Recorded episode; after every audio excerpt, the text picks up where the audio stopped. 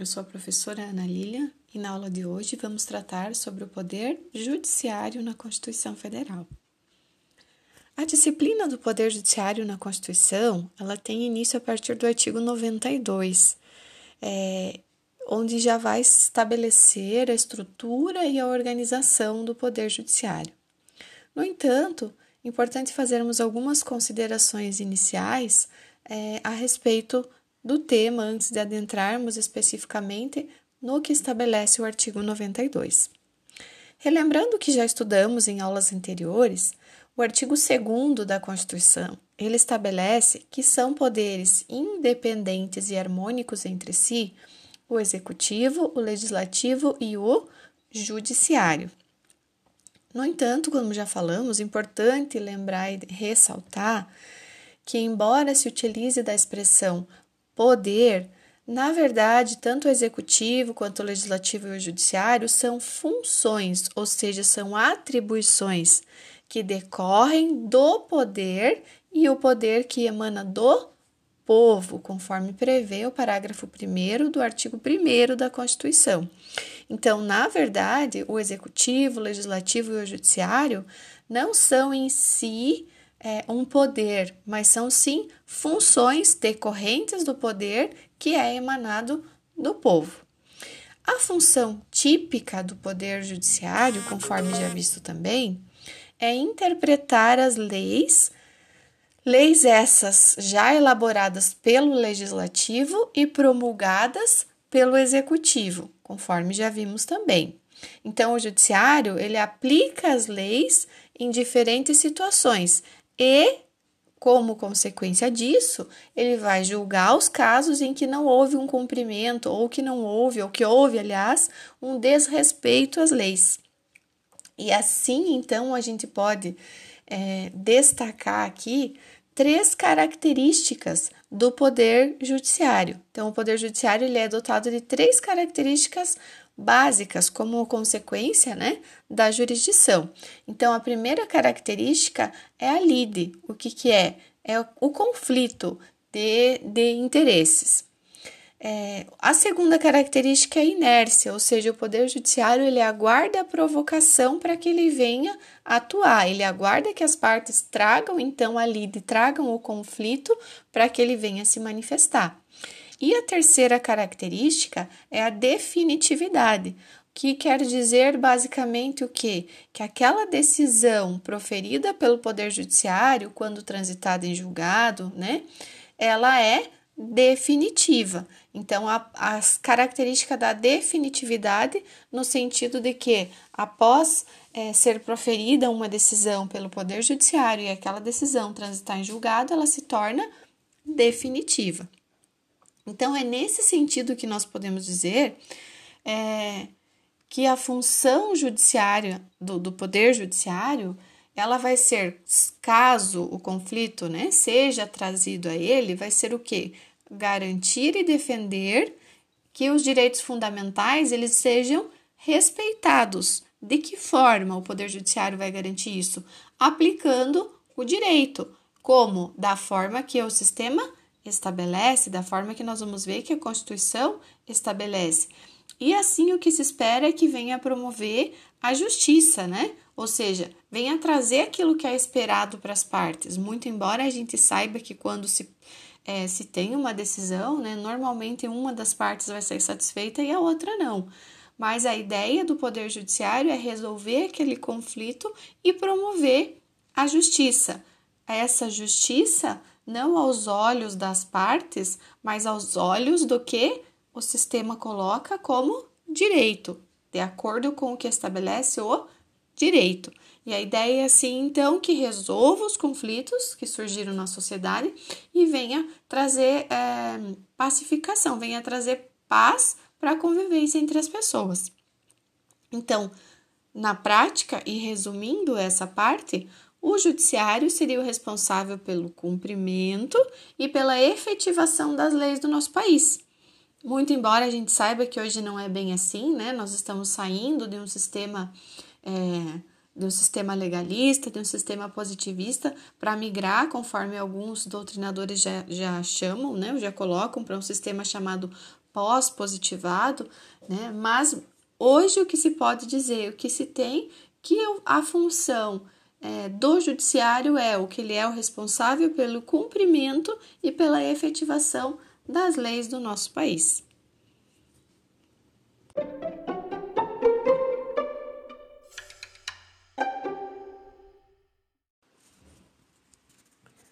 Pois bem, feita essa introdução, passamos então a tratar agora especificamente do artigo 92, que estabelece que são órgãos do Poder Judiciário e aí traz uma lista né, de alguns órgãos. Mas antes da gente falar desses órgãos, é, em uma análise ou tratando é, de forma interdisciplinar, o que, que seriam a, é, os órgãos que o Constituinte estabeleceu. Né? O que, que são órgãos e por que, que a Constituição né, utiliza esse, esse, essa terminologia, né, essa expressão. Primeiro, porque todos esses que, que estão elencados aí no artigo 2, eles fazem parte, ou seja, eles estão ligados, conectados a uma pessoa, ou seja, eles são nada mais do que divisões, são repartições dentro da pessoa que tem a função específica. Então, eles não são em si pessoas. Por quê? Porque não têm direitos e deveres próprios. Então, é importante destacar que os órgãos é, aqui estabelecidos, e né, no texto constitucional nós temos inúmeros outros, é, o órgão, na verdade, ele é um centro despersonalizado, ou seja, ele não tem personalidade com função específica, mas ele é uma, mas ele é ligado a uma pessoa, que aí sim a essa pessoa são atribuídas funções específicas. Então, estes órgãos que fazem parte do Poder Judiciário, eles vão ser ligados ou à pessoa da União, ou o Estado, ou o Distrito Federal. Cuidado, porque não existe nenhum órgão do judiciário ligado ao município. Tá? É só União, Estado ou ao Distrito Federal. E aí, quais seriam então esses órgãos que o artigo 92 traz? Então, a gente tem o Supremo Tribunal Federal, o Superior Tribunal de Justiça, uh, o Tribunal Superior do Trabalho, os tribunais regionais federais e os juízes federais, os tribunais e juízes do trabalho e os tribunais e juízes eleitorais, uh, os tribunais e juízes militares e os tribunais e juízes dos estados, do Distrito Federal e territórios, né? É, Para quem está acompanhando aí o artigo 92, a leitura, vocês verificaram que faltou um, né? De propósito, eu deixei em destaque, eu deixei de fora o inciso 1A. Por quê? O inciso 1A é, foi incluído pela emenda constitucional de, é, número 45 de 2004, que é a chamada reforma do judiciário, que ocorreu lá em 2004 e acrescentou então aí dentre esses órgãos o Conselho Nacional de Justiça. Ele é um órgão do Poder Judiciário, mas é diferente dos outros, podemos falar assim, tecnicamente, ele não vai fazer parte da estrutura do poder judiciário, da estrutura da atividade jurisdicional, porque ele tem uma função específica.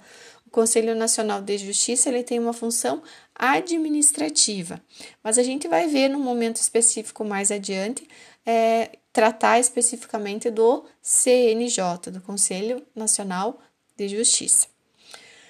Prosseguindo então a análise do artigo 92, a gente pode verificar que dentre é, todos esses órgãos mencionados, né, que compõem o judiciário, é, existe uma estruturação, uma organização para que haja ou para que se efetive a atividade jurisdicional, né, que é a incumbência, então, do Poder Judiciário. E essa organização dos, do, desses órgãos, ela é sistematizada num organograma que está disponível para vocês lá no portal.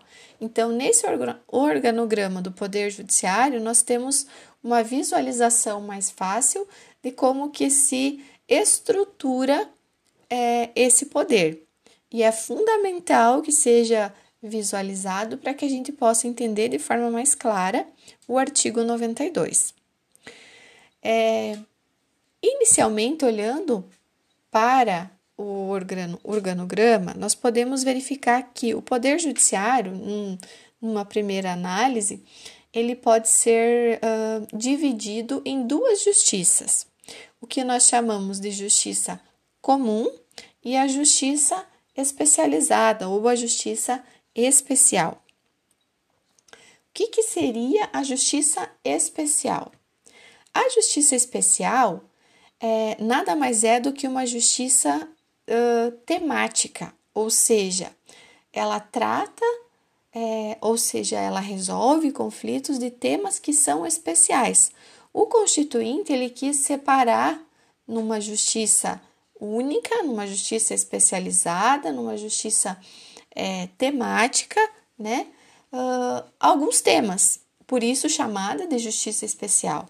Então, quais seriam esses temas que o Constituinte separou para um tratamento especial? O tema, o, os temas são três: eleitoral, trabalho e militar. Então, por isso nós temos a justiça eleitoral, a justiça do trabalho e a justiça militar como justiças especializadas. Do outro lado, nós temos a chamada justiça comum. No organograma de você está do lado esquerdo. A justiça comum é, não se leva em conta o tema, não se leva em conta o assunto, é, mas sim uma divisão na justiça comum feita entre a justiça estadual e a justiça federal. Se o assunto não é tratado por nenhuma das justiças especializadas, ele vai ser tratado então pela justiça comum, estadual ou federal. É essa subdivisão, justiça é, federal e justiça estadual.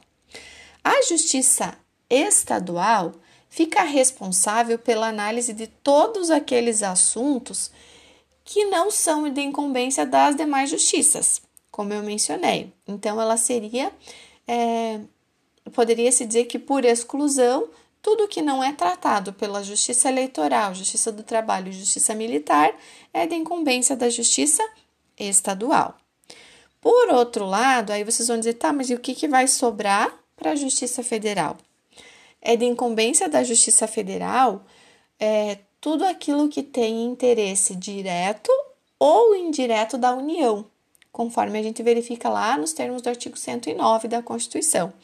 Então, tudo que seja de interesse direto ou indireto da União e que não faz parte da Justiça Especializada vai ser é, tratado pela Justiça Federal. Então, resumindo, quando há interesse direto ou indireto da União na causa, o tema tem que ser levado para a Justiça Federal resolver. Por consequência, se o assunto não é de interesse da União, vai para a Justiça Estadual.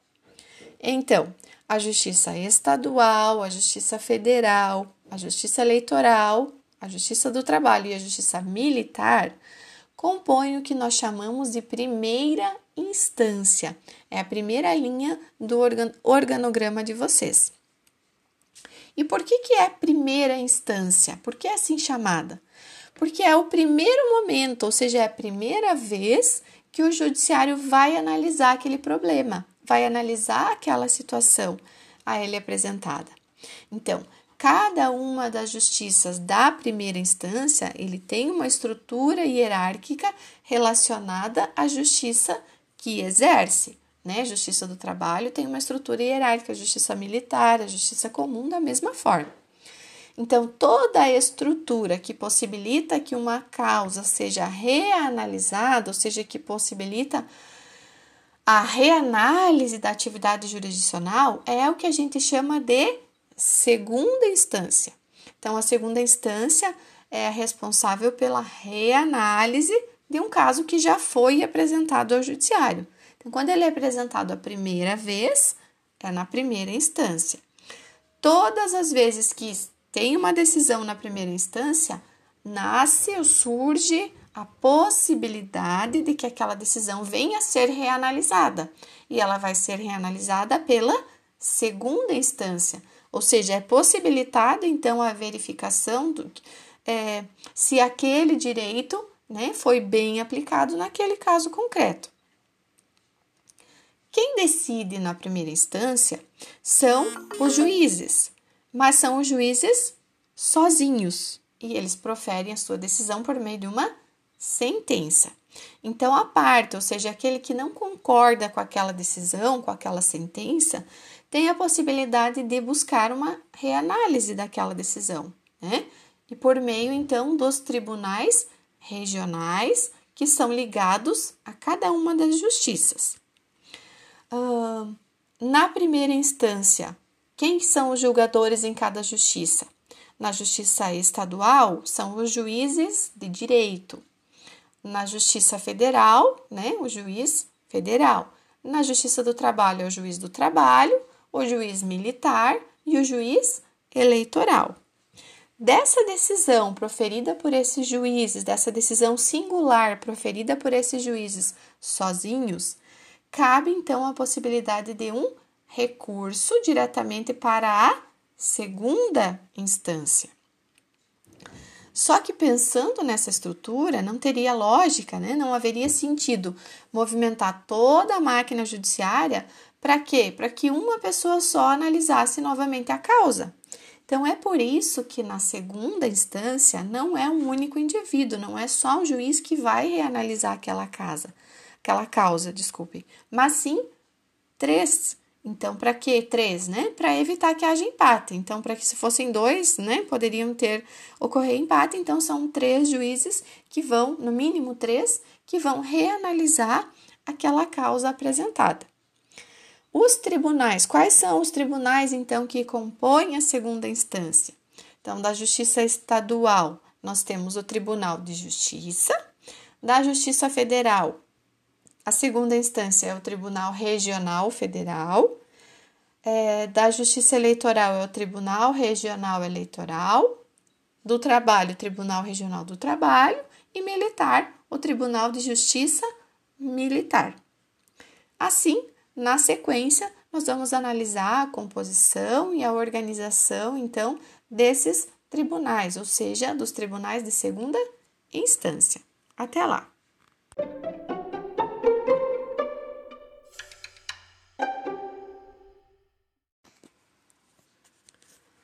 Dando continuidade à análise da estrutura e do organograma do Poder Judiciário, nós vamos tratar um pouquinho agora sobre a segunda instância. Em um primeiro momento, então, na segunda linha do organograma de vocês, é, de baixo para cima, no primeiro momento, então, nós temos a chamada instância regional. Na instância regional, é, ocorre o que? A reanálise do caso, tanto no sentido ou tanto no aspecto fático, ou seja, análise dos fatos e das provas, quanto no aspecto jurídico ou de direito, análise da aplicação do, do, do direito, da lei àquele caso. É, cada uma dessas justiças de segunda instância a nível regional tem também o seu respectivo tribunal regional, como já falado anteriormente. É, só tomar cuidado que no distrito, é, na justiça comum, né, nós temos é, o Tribunal de Justiça. No Distrito Federal, é Justiça Distrital e não né, Tribunal de Justiça Estadual, e sim Tribunal de Justiça Distrital. Na segunda instância, é, nós não teremos o julgamento por um único indivíduo, por um único juiz, como na primeira instância, ou seja, Nesse caso, mais de uma pessoa, no mínimo três, é que vão verificar se o direito foi bem aplicado naquele caso, se aquela lei foi bem aplicada naquela situação, e também se a análise dos fatos e das provas foi bem realizada naquele processo. Então, é por isso que, no mínimo, existe no mínimo três pessoas analisando aquele caso, que são, né, que podem ser os desembargadores ou os juízes de segunda instância. É, e é por isso também que a decisão proferida por esses tribunais, ela não é uma sentença, mas ela é chamada de acórdão. Por quê? Porque não é decisão de um só. Eles entram em um acordo. Então, né, pode haver unanimidade ou não, quando não há unanimidade, eles entram em um acordo para decidir qual é a solução para aquele caso ou para aquele processo. É, então, como é que se compõe, ou como é que é a composição dos tribunais na justiça regional, ou seja, na segunda instância, né, em nível regional? Na justiça estadual, cada estado é que vai, é, por meio de lei, é que vai ter o tratamento sobre o número da composição desses tribunais, quantos juízes, quantos desembargadores vão compor os tribunais. Então, depende de cada estado, por meio de lei, é, estabelecer o número mínimo de juízes e de desembargadores que compõem esses tribunais.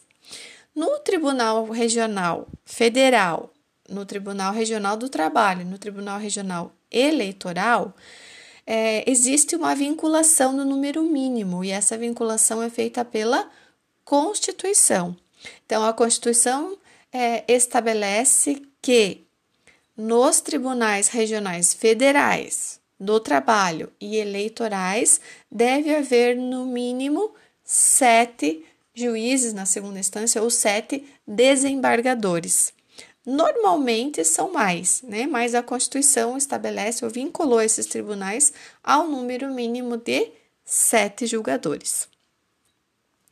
É, então, revisando, na instância, é, na segunda instância em nível regional, a fixação do número mínimo ela é feita ou por lei estadual, na Justiça Estadual, ou pela própria Constituição, na Justiça Federal, né, do Trabalho e Eleitoral. E aí surge então uma questão.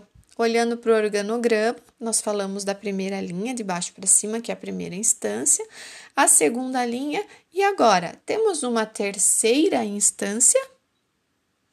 Não, não existe terceira instância ligados à instância regional, então, na, na segunda instância, nós temos uma subdivisão, que é a instância regional, e ligados a ela, nós temos a instância superior e, por fim, a chamada instância suprema. Na instância superior, eh, nós teremos o que? Uma análise do direito exclusivamente, ou seja, vai se analisar o que, que tem que ser aplicado naquele processo como norma, se a lei, se aquela norma que deveria ser aplicada àquele processo, àquele caso, foi bem aplicada. É, o que quer dizer isso? Quer dizer que não vai ser reanalisado uma terceira vez aquela questão uh, do fato, do problema que foi apresentado, aquela situação que foi apresentado lá na primeira instância, ela não vai ser reanalisada uma terceira vez, a questão fática. Em outras palavras, a gente pode dizer o quê? Que a instância superior, a instância suprema, ela não analisa provas, ela não analisa fatos, ela não vai adentrar na questão específica, né, no que originou, no, no, na situação problema que originou aquele processo ela só vai analisar se o direito, ou seja, se a norma foi bem aplicada naquele caso concreto. Então, por isso que não existe uma terceira instância, e sim somente a segunda instância, né, subdividida em regional, superior e suprema. E aí, entre as instâncias superior e a suprema, qual é a diferença entre elas? Quando que eu vou recorrer à instância superior e quando que eu vou recorrer à instância suprema? Para saber a qual delas eu vou recorrer, eu preciso perguntar qual o direito que está sendo analisado. Se o que eu estou analisando, se eu estou buscando discutir, é uma análise jurídica da Constituição, a Constituição é a norma máxima, é o direito mais importante que nós temos vigente no país. Então, quem vai analisar o processo quando se discute a Constituição, a norma constitucional, é o Supremo Tribunal Federal. Não porque ele é mais importante que os outros, mas porque ele analisa a norma mais importante. Então, por quê? Porque o direito aqui analisado é um direito supremo. Lembram que a gente já falou da supremacia da Constituição? Então, quem analisa nesse caso esse direito supremo é o Supremo Tribunal Federal. E aí, em âmbito infraconstitucional, ou seja, quando se discute direito relacionado né, às demais normas, nós teremos então a análise pelos tribunais superiores. Por quê? Porque a matéria infraconstitucional, né, em última instância, é analisada então pelos tribunais superiores. Cada uma das justiças né, tem a sua própria uh, justiça superior. É, pelo, pelo organograma, vocês podem é, verificar né, que a Justiça Estadual e a Justiça Federal elas têm o mesmo Tribunal Superior, que é quem? Superior Tribunal de Justiça. E as demais, aí cada uma tem o seu. Né? A Justiça do Trabalho, o Tribunal Superior é o Tribunal Superior do Trabalho, o Tribunal Superior Eleitoral é, e o Superior Tribunal Militar. Cuidado, eu volto a frisar, não existe terceira instância. Existe sim uma segunda instância a nível regional, e essa segunda instância, sim, ela vai reanalisar todo o processo, ela pode reanalisar tudo, tanto os fatos, as provas, quanto o direito. Os tribunais acima, os tribunais superiores ou supremo, né? eles só vão analisar pela última vez a questão da aplicação do direito, a questão é, jurídica. Então, quem analisa pela última vez a matéria infraconstitucional? Os tribunais superiores. Quem analisa pela última vez a matéria constitucional? É o Supremo Tribunal Federal. É, entendida então essa uh, hierarquia, né, essa estruturação do sistema, vocês podem perguntar: mas professora, o artigo 92 trazia os órgãos e aqui pelo organograma está faltando o CNJ, né? O CNJ não está nesse organograma. Como já mencionado, ele é um órgão é, que pertence ao Poder Judiciário, mas ele não está hum, ele não está integrado a esse organograma nessa ideia da, da subdivisão ou da infraestrutura né, que o judiciário tem para analisar uma questão. Por quê? Porque o CNJ ele não é um órgão jurisdicional, ele é um órgão administrativo. Ele não tá, ele não foi criado, ele não está voltado é, para análise ou para as pessoas, né, propriamente dito. Ele não vai uh, conferir direitos às pessoas, ele não vai analisar os casos, os fatos, mas sim é, no sentido de que ele vai realizar um controle da própria atividade jurisdicional. Então, ele é um órgão que analisa se a atividade prestada pelo judiciário ela está sendo realizada conforme estabelece a Constituição, conforme estabelece as leis do país. Então, daria para se dizer assim que o CNJ é uma espécie de entre aspas, né? Não é, mas é parecido com a ideia de corregedoria, porque aí ele vai fazer essa análise, né? Se essa atividade está sendo prestada como deveria pelo judiciário. Por isso, ele faz parte do judiciário, mas não está nessa estrutura do processo, né? Como a gente falou é, hierarquicamente, como a gente mostrou ali no, no organograma. Pois bem, e os tribunais superiores e o STF. Como são compostos? Os uh, tribunais, eles são, uh, pode-se dizer, a cúpula do judiciário, né? Porque eles vão analisar pela última vez a matéria. E quem analisa, quem profere a decisão nesses tribunais, seja superiores ou o Supremo, os julgadores são os ministros. E aí os ministros têm, lógico, uma série de requisitos que nós vamos ver depois, mas agora eu queria só mencionar e trazer para vocês a questão da numeração. Quantos ministros compõem cada um dos tribunais superiores e do Supremo? Então, o Supremo Tribunal Federal, ele é composto de 11 ministros. O STJ é composto de 33 O Tribunal Superior Eleitoral é composto de sete ministros, o Tribunal Superior do Trabalho de 27 e o Superior Tribunal Militar é composto de 15 ministros.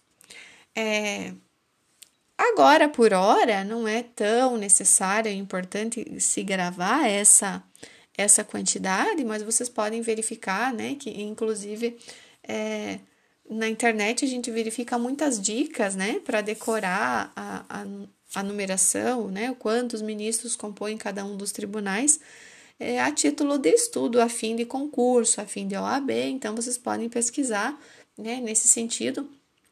Por exemplo, o STF se atrela à ideia de time de futebol, né, STF, time de futebol, tem 11 jogadores, 11 ministros. STJ, né? Há quem é, compare com a idade que Jesus Cristo foi morto. Então, Jesus tinha 33 anos, STJ 33 ministros. Né? É só uma brincadeirinha que você faz para gravar mais fácil.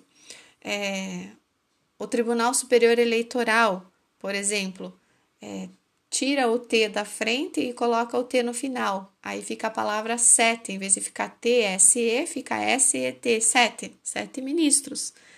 E assim, né, tem a, outras ideias, é só para brincar um pouquinho agora com essa ideia, ok? Na sequência, então, continuaremos o estudo da análise do poder judiciário.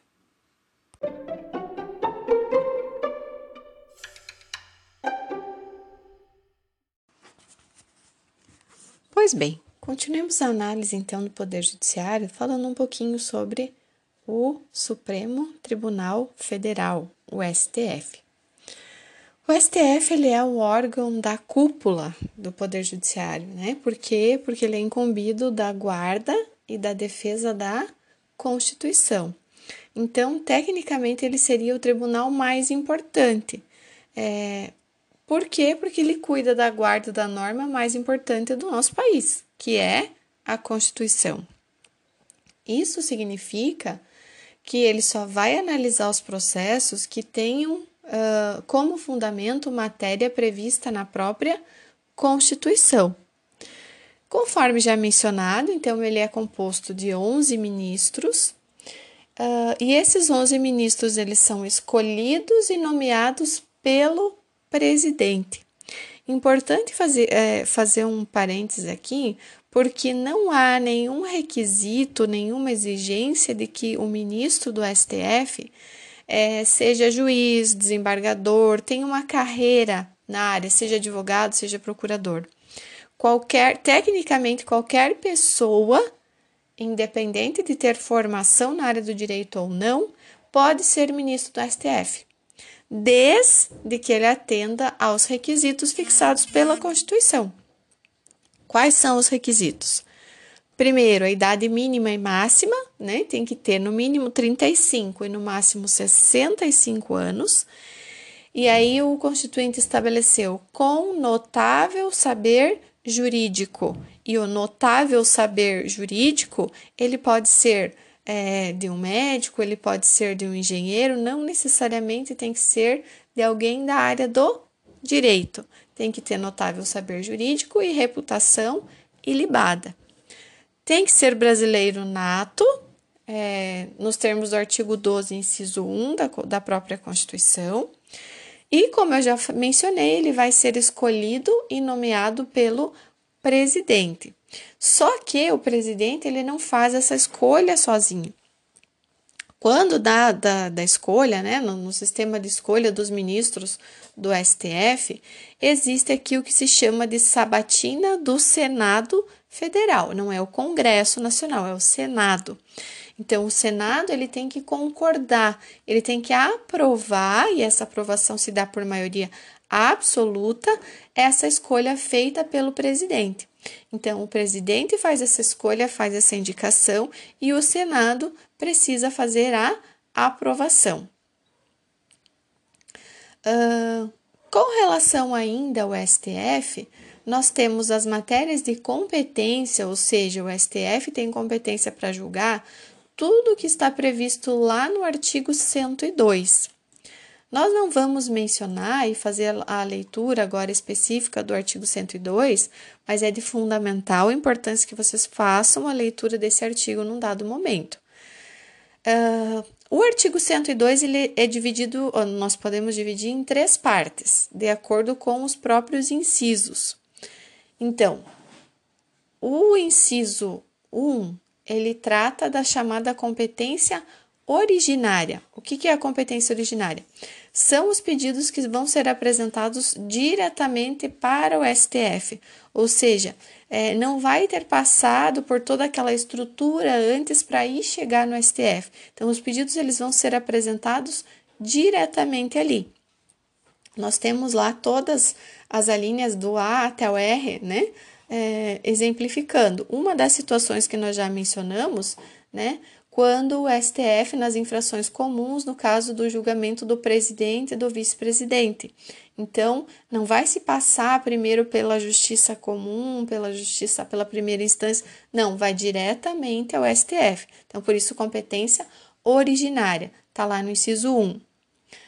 O inciso 2 vai trazer a chamada competência recursal ordinária, uh, que são o quê? São aqueles processos que eles já tiveram início na segunda instância. Então, são os processos que já iniciaram, por exemplo, num tribunal regional, e aí eles vão ser analisados é, a via de recurso no STF. E, por fim, a competência extraordinária, por isso chamado recurso extraordinário, que seria então a competência é, natural do STF, está lá no inciso 3, seria para é, o julgamento né, dos recursos extraordinários ah, naquelas causas que vão ser decididas, então, em última instância, naquelas situações já mencionadas. Então, é importante, de novo, que vocês façam a leitura do artigo 102, é, verificando, então, essas matérias de competência do STF. Também é importante destacar, né, que o STF ele reconheceu o princípio da reserva constitucional de competência originária. O que, que quer dizer isso? Toda atribuição do STF está uh, explícita taxativamente no artigo 102. Então, a competência originária lá do inciso 1 é taxativa, não existe outra. Então, se por porventura o STF não reconhecer a competência originária, ele vai precisar indicar um órgão que ele entenda competente para julgar é, esse processo. Uh, falando um pouquinho agora do STJ, o Superior Tribunal de Justiça, ele é composto de 33 ministros e aqui tem uma diferença bem importante na escolha dos ministros do STJ para o STF. É, no, os ministros que compõem né, o Superior Tribunal de Justiça, obrigatoriamente tem que ser pessoas da carreira do direito, diferente do STF. Então, também não precisa ser brasileiro nato, pode ser naturalizado. Uh, a idade máxima e mínima é a mesma, então o ministro do STJ tem que ter no mínimo 35, no máximo 65 anos de idade, notável saber jurídico, reputação ilibada, a mesma situação. Também são escolhidos e nomeados pelo presidente é, e também passam pela aprovação do Senado. Então, é o mesmo procedimento para a escolha dos ministros do STF. A diferença é a questão da composição. Então, os ministros do STF, como eu já mencionei, não precisam ser pessoas da carreira do direito, tem que ter notável saber jurídico. No entanto, a composição dos ministros do STJ está lá no parágrafo único do artigo 104. E aqui nós vemos então a necessidade de ser pessoa da área, da carreira do direito. Por quê? Porque o inciso 1 do parágrafo único do artigo 104 da Constituição estabelece que o STJ ele vai ser composto por um terço dos juízes dos tribunais regionais federais e um terço dos desembargadores dos tribunais de justiça. Então, necessariamente, né, para ser juiz, precisa ser da área, precisa ter carreira, né? Então, um terço juiz do Tribunal Regional Federal e um terço desembargador do Tribunal de Justiça. E o outro terço é dividido em partes iguais, então a gente diz que é um sexto, né, de advogados e um sexto de membros do Ministério Público. E aí, como é que é feita essa escolha? Então, é feita a chamada lista tríplice, né, para a escolha dos juízes e dos desembargadores. É, o próprio STJ é que faz uma lista, elabora uma lista e indica ao presidente, e desses o presidente vai fazer a escolha. E para a escolha dos membros, então, dos advogados né, e dos membros do Ministério Público, é, eles também vão ser indicados por meio de uma lista, né, pelo, pela OAB, né, ou pela, pelo próprio é, Ministério Público, pela própria carreira, né, do Ministério Público, vai fazer a indicação dessa lista para que o presidente faça a escolha. Então, aqui no STJ, a gente tem a, uma reserva específica de vagas para advogados e para membros do Ministério Público. E essa reserva estabelecida pela Constituição é chamada de terço constitucional. Não é o quinto constitucional, o quinto constitucional a gente vai ver mais para frente, mas essa reserva estabelecida aos advogados e membros do Ministério Público que forma o terço restante de vagas é o chamado terço constitucional. As competências do STJ, quais são os processos que o STJ vai julgar? Estão lá no artigo 105 e também são divididas, então, em competência originária, competência recursal ordinária e competência recursal especial e não extraordinária, como no STF. Então, no inciso 1, a gente tem a competência originária, são os processos que já iniciam no próprio STJ.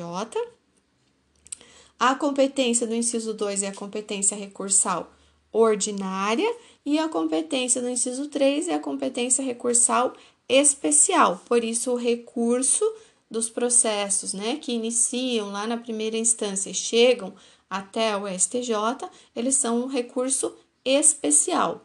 E o recurso que chega ao STF é o recurso extraordinário. Então, a competência está estabelecida aí no artigo 100 e 5. E por fim, sobre os tribunais regionais federais, então, como já mencionado, a composição é no mínimo sete juízes e a diferença aqui é basicamente na idade. A idade mínima para ser juiz do Tribunal Regional Federal é de 30 e não 35 anos, como né, no caso do STF e do STJ. A idade máxima continua sendo 65 anos, também precisa ter notável saber jurídico, reputação ilibada, como antes, né? São os mesmos requisitos, é, os requisitos são iguais para todos esses casos de indicação. Então, é importante mencionar que os cargos de segunda instância, eles não são ocupados por concurso, eles são todos cargos de confiança, cargos por indicação. Então, só há concurso no cargo da primeira instância para o cargo de juiz. Para os demais, é por indicação. Né? É, se nós lembrarmos da composição, então, a composição dos cargos em nível superior, eles decorrem da carreira. Então, ele precisa, como eles são indicação de advogado, de membros do Ministério Público, né, ou desembargadores ou juízes, então, esses cargos para nível superior, eles decorrem da própria carreira jurídica. É, no entanto, para o nível Supremo, o Supremo Tribunal Federal, aí não necessita dessa carreira jurídica, só o notável saber jurídico. E aí a competência dos juízes federais, conforme nós já mencionamos, né, está estabelecida no artigo 109 e é no caso das causas que envolvem a União é, entidade autárquica, empresa pública que tiverem interesse nessas causas. Aí sim compete à Justiça Federal, como nós já mencionamos antes, também é importante fazer a leitura do artigo 109.